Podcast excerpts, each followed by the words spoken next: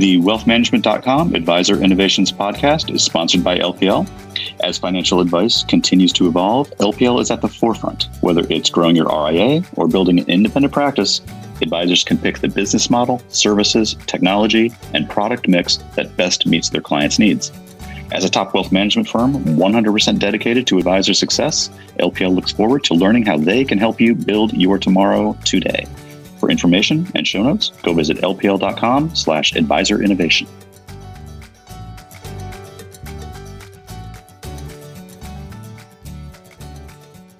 Greetings, everyone, and welcome to the Advisor Innovations Podcast. My name is David Armstrong, editor of wealthmanagement.com. And today I am joined by Adam Holt, the founder and CEO of AssetMap. Adam, thanks very much for joining us. Thanks for having me, David. Great to be here. I know that we have our sound check down. We're all we're all good sound wise. So let's just jump into it. As you know, this is the podcast where I get a chance just to talk to folks that I find interesting in the uh, advisory space, uh, doing interesting things, and it's basically just to satisfy my own curiosity about what these folks are doing, what they're building, and why they're doing it. So uh, I think you're a great guest to have on this podcast.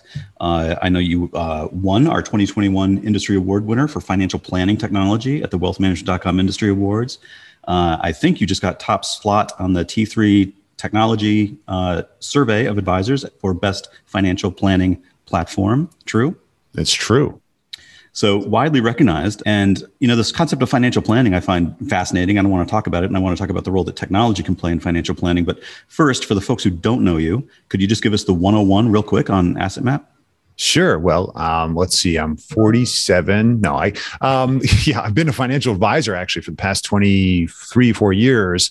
And about, we'll call about five or six years in, I realized it was a real challenge, which was that I had a hard time communicating my 30, 40, 50 page report that I spent 10 hours on to a client who just wanted the bottom line of how they should act, what they should do, what's the guidance I should bring. So I was building executive summaries for every little thing I did.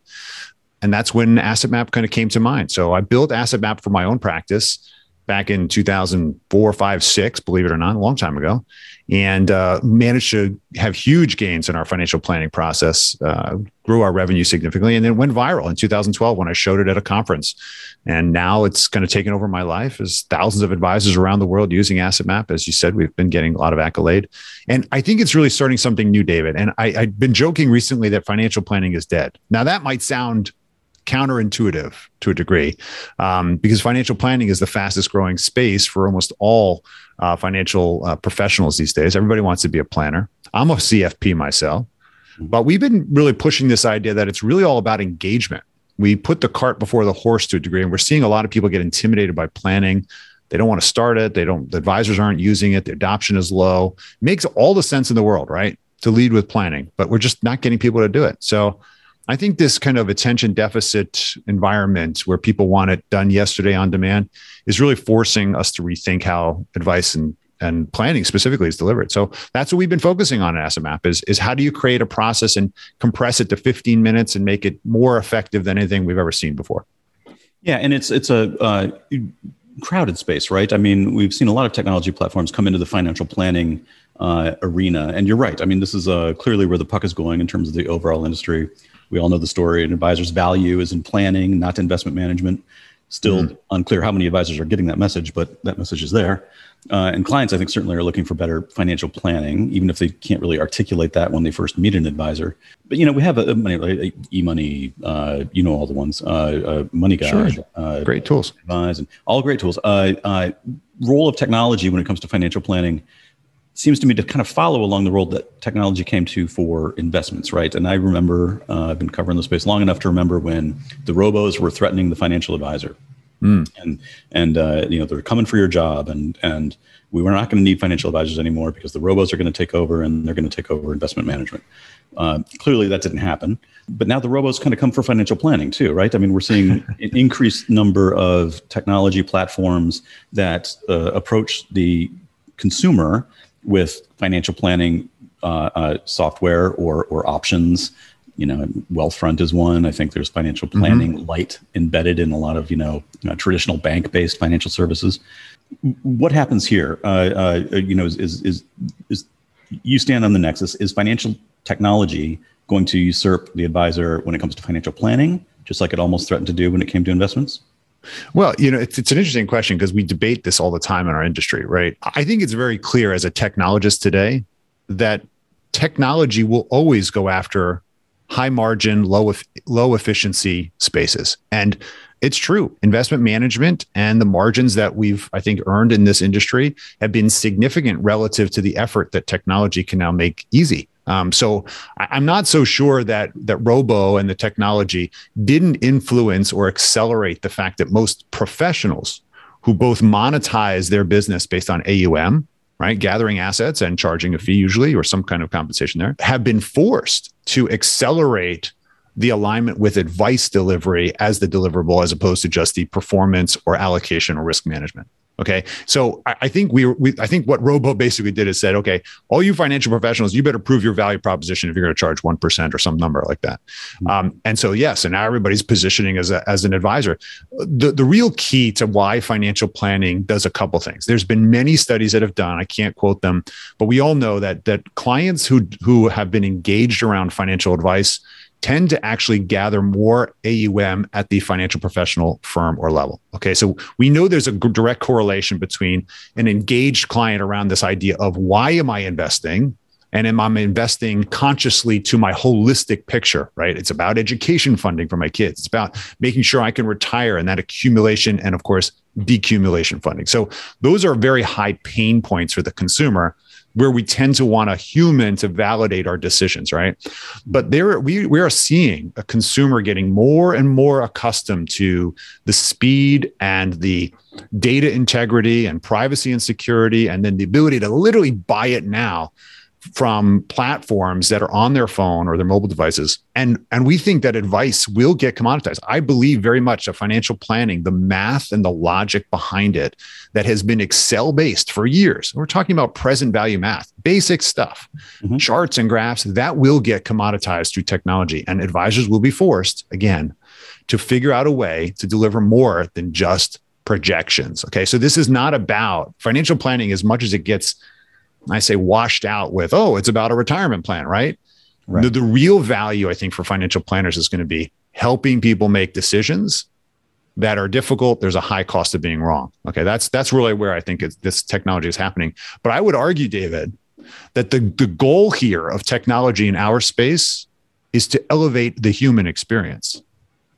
That's where I think a lot of advisors are missing it. They're adding technology for the sake of adding technology because they got to do it. They figure that's the only way to be competitive.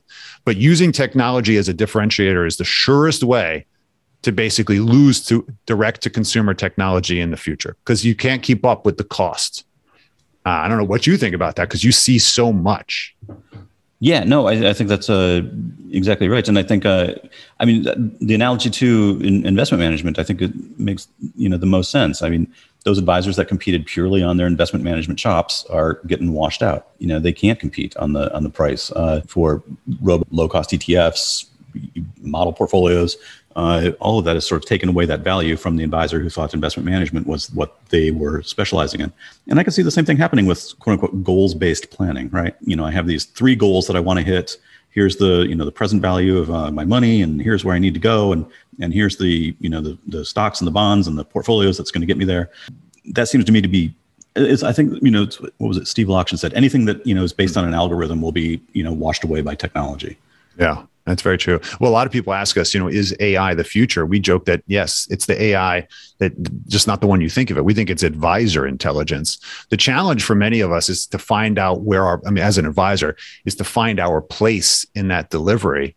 Um, what we've been focusing on at Asset Map is saying, okay, how, how do we say, you know, you, there's so many different financial professionals in the space. Some are investment advisors, some are RIA, some independent wirehouse. You've got insurance, wealth management now, bank wealth management uh, property and casualty getting into the space of wealth management or is already there. Um, so there's many different, we'll call them perspectives that were kind of born out of the product placement that have moved towards advice or leading with advice, as we call it. And by the way, just as an aside, you know, the, the advisors who have created some level of scale over the years, they've been doing financial planning or advice engagement for 10, 15 years. This is not new. And that's one of the reasons why I think companies like eMoney and MoneyGuide did a fantastic job of, of building scalable technology that, that many of us even used in the field, including myself, to engage your clients around why you're investing, why you're buying insurance, why an annuity makes place sense, or why reducing debt is, is appropriate. But I think where we're going and where the puck is, is I'm seeing it go, is that we actually need to find a way to deliver more humanity. And that's going to be the challenge for many of us because as we keep throwing technology at the problems, uh, and we're so used to just, hey, I'll get an app for that. I don't, I don't need to actually communicate with my client. Well, the CRM will do it. Or, right. you know, we've literally delegated to technology ad infinitum. And now we're saying, well, where's the where's the humanity in it? We we tend to think that the way an advisor is going to stay relevant, David, is is really by starting a conversation. So anything that supports me having an intelligent conversation around making good decisions, which we have called financial planning for many years, but I call now financial engagement is really the future. And that's what we need to lead with. So we're not kind of chasing this puck all the time. Yeah, I like that. I like that framing for financial advisors, considering financial engagement more than financial planning, because financial planning does connote spreadsheets, Excel spreadsheets, goals, uh, and here's how you get from point A to point B. Financial engagement strikes me as much more of uh, what what really should be going on in these relationships, right? I mean, uh, we're talking about how many times do clients not know what they don't know when they're talking to an advisor? And if a client goes onto a self-service financial planning platform, they don't know all the things that uh, uh, they might need to put in there. Uh, I don't know all the things I would need to put in there. I mean, the, the, the conversations are surprising, and and that notion of you know a static financial plan uh, mm. that's unchanging in the future, right? It's like we set it and we forget it and we go, and and nothing nothing ever changes until there's some big life event change, and then maybe we'll go back in and we'll we'll you know rejigger the numbers. That's not going to cut it anymore, right? I yeah, well, I, I totally agree. I, well, I can't imagine it cutting it at what at the revenue and margins that we have earned uh, historically, right? Mm-hmm. So th- there's the, the business is going to change, right? We're going to use technology to scale our practices to acquire more clients, but we do know margins are going to compress just because that's the nature of uh, effectively getting more efficient and getting rid of the slack in the system, right? We've seen a lot of uh, advisors start to reduce their fees uh, break off, let's say the you know what you're paying for advice, what you're paying for asset management, what you're paying maybe for insurance placement or guidance. We're starting to see more of this kind of um, itemization of what you're actually delivering for me because I got to justify that relative to all the other options that are coming direct to my phone today, and I want to know what I'm paying for. Right? People want that transparency. Certainly, regulatory is promoting this as well, saying, you know, you're acting in the best interest and here's how much it costs. But I think that the the real key for advisors over the next five to 10 years is to figure out a way to become instrumental in the client's long-term decision process. You know, Joe Duran, I know has been on this program too. He said something in 2014 and just stuck with me, uh, and I've been promoting it a lot. So, Joe, you're listening, then thank you for that. Uh, he said that there was effectively two important components to financial decisions.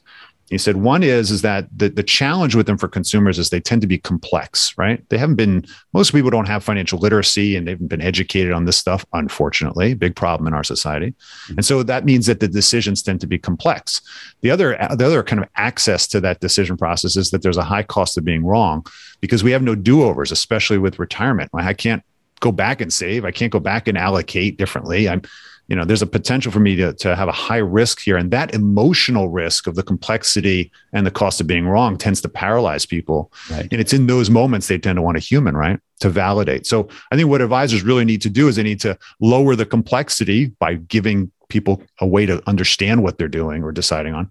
And number two, reduce the cost of being wrong by really managing the risks associated with those decisions. And that's going to be the key. If you can do that emotionally, and uh, I know Dan Crosby talks a lot about this behaviorally. Uh, is you got to make sure that you're helping people meet their emotional needs, or else you're never going to help them get their their financial needs. Yeah, I think that fear of doing something wrong just you know strikes a lot of paralysis into people, right? I mean, they're they're they don't make any move because they're afraid that they're going to make the wrong move. And so that's you're right. That's where the advisor can come in. Tell me a little bit about Asset Map and, and how it works uh, uh, with a client. If I'm an advisor mm. using Asset Map, we're definitely not a set it and forget it kind of financial plan in in this no, we do. I mean, you can actually. There's components of there We do, do allow a little bit of uh, of uh, a passive uh, role here. But I, look, the, the focus on our superpower is the following. We tend to our kind of moniker today is advice starts here. We are very much a front end experience for new prospects coming into a financial professional engagement. So we have direct to consumer profiling. We even enable uh, all of our professionals use our service to literally not only create outbound uh, customized fact find profilers that can be done in 15 minutes on their mobile device and build an entire fact find asset map for KYC. But we also allow for inbound. I can send this to a thousand people and use it as lead gen to, to, to say, hey, listen, get a second opinion with a financial x ray. Because what is generated is a singular visualization, digitally or on paper, of what's going on in your financial household, not just your two registrants, right? This the classic husband and wife with two kids but all the people and businesses and trusts. And so we can handle great complexity that most advisors actually deal with multiple currencies, multiple languages, offshore, crypto, doesn't matter. Anything that you have that's financial, assets, liabilities, incomes, insurance policies can live in asset map uh, and effectively create this singular visualization. And that's that's our superpower because what happens is that when you throw that on a screen, especially in a screen sharing environment or a large display, as most advisors work, now all of a sudden we can just talk about the facts. Why did you choose to do this? I see you don't have this. And we can actually overlay what your peers are doing that we don't see you doing. And that becomes a great way to start a conversation around, gosh, I, I noticed you have these five IRAs. Why do you do that? Is there a way to consolidate that? Can we create efficiency here? Where's the life insurance? I don't see the life insurance. Should mm-hmm. this be in trust? So you can you can kind of see how more of a, an open conversation can happen that promotes the advisor's intelligence applied in real time to the client's situation in a visual setting. And it just becomes so engaging that the clients become addicted to their map. They want that, they covet it. They're like, give me that map. Yeah. Uh, especially if you could brand that to the advisor. So that's really what we do have actually embedded financial planning tools, but that's our commodity. We think it's a giveaway. And so right. uh, that's, uh, that's what we're doing these days. It's really getting people excited where uh, you have benchmarks there for what other clients are doing or what uh, other con- i guess consumer for lack of a better word are doing. Yeah. Uh, uh where do these benchmarks come from? From your own database? You mean the benchmarks and so oh i see you mean overlaying of peers? No actually right. it's interesting. We, we, it's a fun experiment because we, we got this in about seven years ago. We started taking all the data in asset map. Right we've we've gotten about a we have over a million people in asset map now uh, about 1.2 trillion dollars in financial instruments. There's a massive amount of data um, and and what we start to see there is that despite the fact, get this, despite the fact that all of these uh, households are working with a professional, they are all grossly undersaved on average. They are grossly underinsured for life, disability, and long term care. Okay they clearly don't have the right property and casualty stuff in, in force. Now, there's a, there could be two things here happening. So the data that we look when if I were to overlay your peer, David, and say, okay, someone who's an X gen, I'm making an assumption, has this, that, and the other. The only the problem with this is that I would, based upon your specific you know results or how much assets you have you're going to either have more or less than the average and either way that wound up actually behaviorally causing more we'll call it discomfort from mm-hmm. both the advisor and the client. So we said, you know what? What's more valuable is for me to tell you the types of instruments your peers have. So typically an X generation will would likely or quote unquote should have life insurance from their employer, life insurance outside. They should have disability coverage, probably from their employer, maybe outside. They should have an IRA, a qualified plan, a 401k, a 529. They should likely have a house and a mortgage, maybe a home equity line of credit, some student loans. You see what I'm doing? Yep. They have multiple sources of income. And so it's more important we found over time to not tell people what their peers had monetarily, but what their peers were doing and acting upon that was better at getting people to take the right form of action to say, you know what, maybe I do need to consider long term care. Can you educate me there so I understand what's the best choice for me? Okay. As opposed to telling them, listen, compared to everybody else, you're underfunded, and you're a schmuck, right? Or you've got more money than all my clients. Maybe you're too big for me. Do you see the problem with that? Mm-hmm. Yeah. Yeah, for sure. For sure. And how does the discovery process work then when you're working with prospects or clients? I mean, you know, I mean, conversations I have with financial advisors, I'm always learning something. It's like, oh yeah, I didn't even think about the fact that you know uh, my in-laws might need some health care in the future, you know, and I have no idea what their situation is like, so I got to yeah. be prepared for that. Or, uh, you know, yeah, I mean, I'm saving money in my 529, but uh, you know, maybe my kid decides to go to Europe for you know a few years as opposed to college. I, you know, you know, you know what I mean. I mean, yeah. there's uh, that that notion of not knowing what I don't know as a client. The advisor can really help me walk through those things. uh, your platform helps see some of those uh, uh, scenarios that maybe I'm not even thinking about as a client. Well, it, it, it's funny because the platform is agnostic to perspective. The, the, the platform itself is trying to make it easy to collect the information where an advisor can look at it and see exactly what you're talking about right? So depending upon the skill and the perspective of the professional by the way we don't just work with investment professionals we have attorneys and cpas that use asset map to talk about what they want to talk about, which is legal structure or tax implications and why there's inefficiencies there. So uh, the key is, is that the system, in order for an X-ray machine to be effective, let's say in a hospital system, it's got to be truly standard and agnostic to opinion. Okay. Here's a picture of your bones Uh, now let's have the right eyes put on those that those x-rays a younger advisor might see the obvious things like the broken bone an established advisor, or case my case, a physician, will see also the dark spot that people miss. Okay.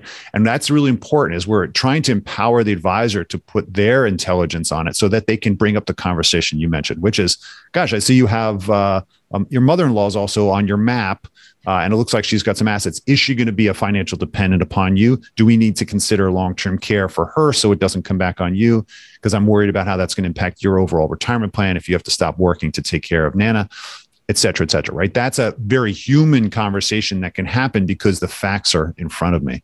If I'm hidden from those facts, right, or I'm, I'm, those are obscure to me, I won't know to bring it up, David, right? I won't know to, to ask the question, well, what happens if your child decides to go to Europe instead of to college, right?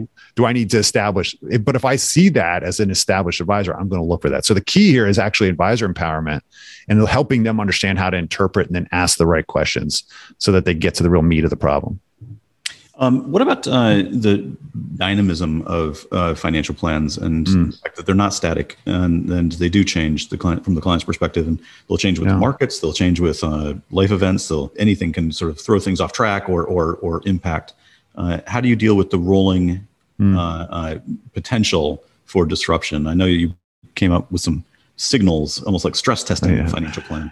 It's true. Well, Signals is, was our first uh, entree into algorithmic approach. One of the things we did realize is that there was something that I've spoken about a bunch called the uh, six L's. It's a great framework for interpreting the financial, we'll call it security of a household. I'll just share with uh, with our audience um, what they are. It's basically the six events that typically disrupt all of our clients. Uh, we'll call it uh, long-term plans. All this great planning we're doing, it's going to get disrupted by these flat tires, if you will. So they're uh, they start with liquidity. That's basically emergency reserves. I have a, to write a big check.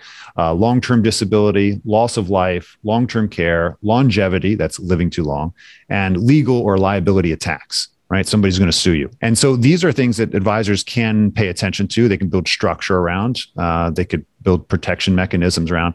But the key for us was to say, wait a minute, we have enough data in Asset Map to tell you, give you feedback algorithmically uh, at any point in time based upon preliminary data or a very well established client whether there's a red yellow or green light. In other words you know the blink the blinker light is going on at the reactor. Someone go down and check reactor number four. This is a problem or maybe a problem right? The key was to force advisors to start communicating to clients that it's not always about the you know the beautiful market performance we've gotten but it's also i got to protect you from the things that nobody wants to talk about. So that's what our signals uh, platform is going to do. It's actually coming out in december. But our financial planning engine um, is actually something that I, I really like to deprecate. In other words i tend to think that financial planning in general is a very rough science mm. right we're making projections of 30 40 years we're making assumptions of mortality and interest rates and taxes.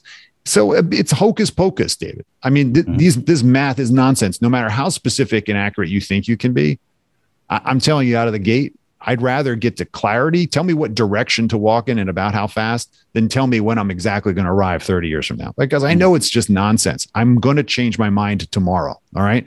I'm going to have different impressions about what I need to spend 10 years from now, let alone what I care about. And so I, I think it's kind of silly for us to get so specific on these financial plans. And so we have focused on listen, we should keep an up to date continuously how much uh, how much more space we need or how much more capital we need to meet our goal and what that's going to cost us in financing or, or coming up with money today. So we continuously know how much people should be saving theoretically uh, in asset map based upon multiple goals. And that's, I think, the important part for clients is right. You're taking away that complexity to make a decision by giving them some confidence that you're that you're calculating what it's going to take to get to my ideal result but you're not trying to overwhelm me to the point of like literal paralysis on the numbers. Yeah no that makes sense. Uh, you know it strikes me as like i remember early on a conversation with a financial you know how much would you like to save for retirement? And my response was well as much as possible. I mean you know I, I don't know how to answer that question. I mean yeah i want to save as much as i possibly can. What you know but that you know, it's I mean, he quickly kind of steered me in a different direction. But the idea of financial planning being a commodity is, is interesting, and the dynamism of, of the financial plan interesting. What do you think about the uh, notion of financial technology for advisors overall? You made an interesting comment earlier that uh, you know advisors maybe aren't using this stuff uh, as as well as they should. Uh, mm-hmm. we've heard statistics around advisors using maybe 30% of the technology that's available to them. Yeah. Uh, why isn't uh, there a greater adoption? I mean, I guess it's inertia and and and set in their ways and, and this kind of thing. But you know, what is it about financial technology that maybe is not as easy for advisors to use as it should be? You know, I, it's interesting that you ask this because as a recovering financial planner myself, who ran a firm of 25 people, I will tell you that we were really good at our job, so much so that we really didn't need technology to do it. I used to joke that if you just give me a yellow pad, an HP calculator, and a pen, I'm going to be really dangerous. I could probably do 80 to 90% of my revenue generation. Because the reality is, most of us, we're, we're in the business of going out and acquiring clients and, uh, and building relationship and building confidence in our capabilities. So we come from a place, the established advisors come from a place of, I did it without this technology, right? Okay, fine. I've got a CRM, which my team uses, I think, and I got a financial planning engine, which I kind of use. So I think that because you know the demographics of, of the financial advisory space, you've got a very well seasoned, established community of generally older individuals who I think are going to be reticent to adopt technology as fast in general. And you know, you, you go where leadership goes. Leadership sets the standard. The I would call them the younger firms, the newer generations, they're they're doing a lot building a lot around technology. So I think that, again, there's this barbell approach again in our industry where there's a real high adopters and then there's a yeah, that's nice. So I think that's why you're seeing in general very low adoption of technology, unless it's critical or required for revenue generation or compliance. That's where you're seeing high, obvious adoption because there's a big pain point if you don't uh, mm-hmm. execute. But I think that's going to change, right? It's it's got to change just because there has to be more efficiency in our business. And like likely, like you said, the the com- the competitive nature of technology will force a lot of people to decide to do it or not. Um, but I think it really comes down to ease of use. If a lot of this technology was easy or perceived easy to use, it would probably get much more adoption. I don't think it's any different than the gym equipment that it looks idealistic when I bought it, but it's complicated, it's annoying, and it's painful. And so it sits there in the basement, like all my other stuff that I bought. You know, I, I think if you can make it easy and you make it compelling to the customer and the customer loves it and just wants it, you will do it. Uh, and that's where we tend to focus on you know, and our enterprise adoption is over 75% monthly usage again and again every month. So we're really focusing highly on create delight fast on demand uh, and make the advisor look good so that they're going to do it. I, this enterprise adoption is interesting to me. When you talk to the uh, enterprises out there, mm-hmm. is there a recognition amongst these firms that in order to recruit advisors, to keep advisors, particularly mm-hmm. younger advisors, you know, they can't be putting them in front of platforms that are old and rickety and, and mm-hmm. you know, uh, that younger advisors will be looking for firms or be more attracted to firms to join firms that seem to be more technology driven. Yeah, I agree, and and, and that's I, there's no question that the next generation is is having a higher expectation. The interesting thing about the the very young uh, parties coming into the business is they tend to be much more fickle on this. I say fickle lovingly because I'm one of those people, despite the fact not being young anymore. Um, I tend to very much focus on packaging and how something looks and feels, and is this something I'm going to be proud of this. Mm-hmm. Um, so the so the youth is is probably figures out within the first two or three years whether the company really has a commitment to user experience and customer experience. So I, I do see it, David, as being an attraction strategy for for next generation advisors, but it's got to be it, it can't just be on the surface. It's got to be uh, consistent because one of the bigger complaints we've seen from advisors who are moving around is they're just so frustrated with the back office technology so that the, the back office was never innovated but the front office was and so it's all show and you're making it really difficult for me to execute my job in ways that should be easy so i think we're seeing now these legacy architectures in the back end now starting to finally get a little attention um, or just throw out the whole thing and start over um, is what we're tending to see yeah and uh, we, we claim we have a, a the problem attracting younger advisors into the industry. Well, maybe one of the reasons is that we don't necessarily give them uh, inviting places to work. But uh, during during the pandemic, you uh, launched a technology conference, a virtual technology conference. Uh, I believe yeah. it was your first one. Uh, yeah, it's true. What uh, what was what was the idea? It was a great conference. great speakers. I thought well done, very well focused, great conversations. What um what was your thinking there? Do do we need another conference like this in the industry? I mean, I thought yours was done well, but what were Thank you thinking you. about? Well, you know, it was actually a response to the fact that you know many of us who are in the space, the fintech community uh, in the states is actually really, really tight. Um, what I've learned about being in there is that uh, it's very much a, a I don't want to call it a clique because I think in some ways I've, I've indoctrinated it, but it's definitely a community and it's an opportunity for us to see each other. And in those conferences that all got shut down because of the pandemic, we didn't get to see each other. And there was a there was just a real gap in terms of ongoing communication. So we were just prolific in the early days of creating webinars and you know doing the stuff we're probably all sick of now. But I, the, the goal was to, of course, I, I tend to try to disrupt everything. Um, I don't try to be disruptive, but I try to be try to rethink a lot of what we're doing and say, can we just do this differently or better, completely wacky? And I think the key for a one day full tech showcase was a response, David, to the fact that so many advisors weren't even seeing what technology was available to them. They mm-hmm. typically saw what their broker dealer rolled out, you know, five years late, and you know they're always coming late to the show. So they might want to go to a conference but they just they're not going to get on a plane right now. So the goal was to take all the cool tech that was being displayed as many as 20 companies and all of us to do a showcase of what we're building. So people can real advisors specifically really see what's coming out and then support that with thought leaders who are talking about what are the trends and you know the, the kind of classic thought leader panel. But i think the interesting thing about it and what we got uh, a lot accolade on is, is the is the recognition that these conferences make a lot of money for com- for companies. And we didn't want to make it about the money. We really wanted to make it about the message. And so we took any profitability we had committed it to a charitable cause that we could all get behind. And and over the last couple of years you might know uh, because actually we won a wealthy last year for for our diversity equity inclusion side because we made the cfp board's uh, dni initiative. Mm-hmm uh, our benefactor partner. Uh, and then last year in 20, or this year, I should say, in 2021, we made it the Foundation for Financial Planning, pro bono financial planning. So um, we're really trying to, you know, create awareness for these programs and also give money, but more important, awareness because that that magnifies their impact. And I think that's that's people what got people got behind that, and and that's it. So we've gone we all go on these webinars, David, but the whole point is that we could all collectively get together and with small dollar amounts, all collectively make an impact. And I, I think that's something we can get behind. Yeah, that's fantastic. Are you going to continue with the conference even in the post? We are. Yeah, we're planning our third one now for uh, looks like we'll be in September of 2022. Uh, it's already got. I don't want to say it's pre-booked already, but it's it's going to be something else that we're going to be proud of because we have to constantly reinvent. Great, fantastic. Is that going to be a, a live component to that, or are you going to remain in the virtual?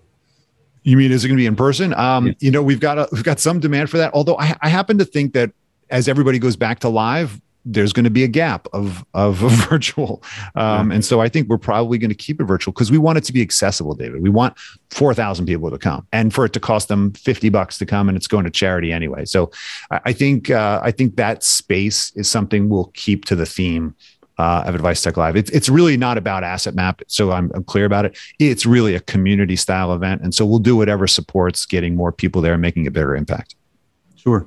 Let me ask you, uh, as we kind of wrap up here, your thoughts about where advisor technology is going in the future. We hear a lot, of course, about uh, artificial intelligence, and, you've mm-hmm. given us a little bit of your thoughts on that. Uh, is artificial intelligence or machine learning in uh, planning or advisor technology a real thing, or is it uh, kind of hyped. Where's technology for the advisor going in, say, the next 10, 15 years?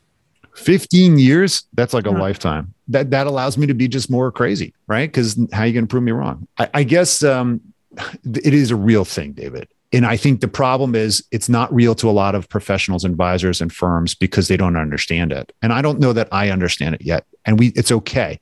I, I, tend to think about it the way that Jeff Bezos said. He says, I don't need to know what the technology in the future is going to be. What I need to know is how to deliver lots of choice to my customers faster than anybody else. Mm-hmm. Um, and I think for advisors, they need to figure out a way to deliver more of themselves and the guidance for which clients really desperately want and need. They want that mentorship, right? So think about this way clients are going to want mentorship on money, right?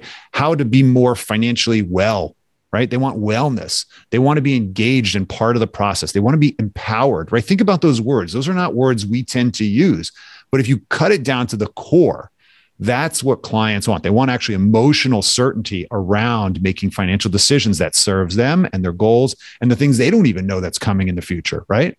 And so the question is how does an advisor deliver that? If they need to use machine learning to do it so that they can spend more time with the client and talk about the crap that really matters, that's what they should be doing. Okay.